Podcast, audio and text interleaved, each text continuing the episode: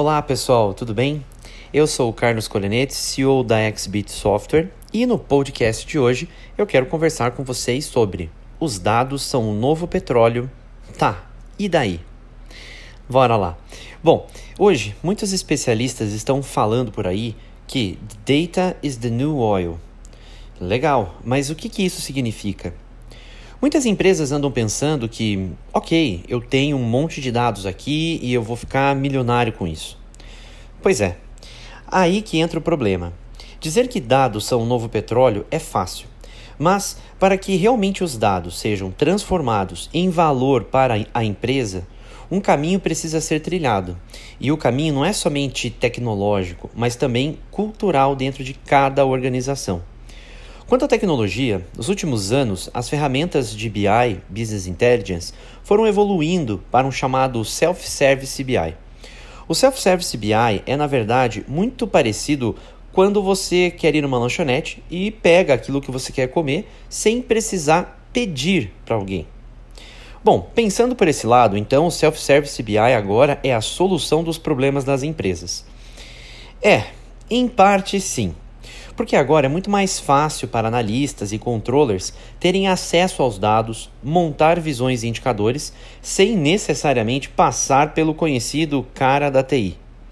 Mas o que muita gente não leva em consideração é que em médias e grandes corporações, os dados que são disponibilizados para os aplicativos de self-service BI, em sua maioria, ainda precisam ser tratados e carregados em uma outra fonte de dados pois a concorrência com o uso em produção ainda pode ser um problema muito grande. Por essa razão, o papel do profissional de TI ou engenheiro de dados, DBA ou analista de BI ainda é necessário, pelo menos para a preparação dos dados que chamamos de ETL. E o ETL, na verdade, significa o E de extract, ou seja, a extração dos dados. O T significa transform, ou seja, a transformação dos dados, tratando essas informações para daí enviar para o BI. E o load, ou seja, o carregamento dessas informações para um local ou repositório onde o BI pode usufruir dessas informações.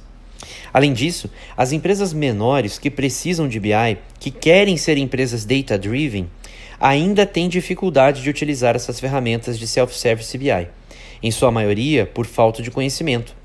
Ou outro ponto forte é a cultura. A empresa ainda não tem a cultura de utilizar os dados para dirigir suas decisões. Dessa forma, além da expertise técnica, uma consultoria ou mentoria seria muito relevante para empresas de pequeno e médio porte que ainda não aplicam e vivem o que chamamos de data driven. De uma maneira geral, eu acredito sim que data is the new oil, ou seja, os dados são o novo petróleo. Mas também acredito que precisamos de ajuda, consultoria para chegar lá. É um processo que leva tempo e eu não vejo como em minutos posso tornar o meu negócio em uma empresa data-driven, dirigida por dados. Mas o primeiro passo precisa ser dado. O BI hoje pode ajudar de tantas maneiras que simplesmente dizer que ele reduz custos ou potencializa lucros é subestimar seu potencial. Por isso que nas consultorias que eu faço, eu sempre digo: podemos reduzir custos, potencializar lucros, mas o mais legal é que vamos descobrir coisas sobre a empresa e o negócio que nem imaginávamos. Se você ainda não pensou sobre o assunto, sugiro que busque saber mais, saber como o BI tem ajudado muitas empresas a sair do vermelho, a vender melhor, a se conhecer de uma forma geral. Como eu disse, o primeiro passo precisa ser dado.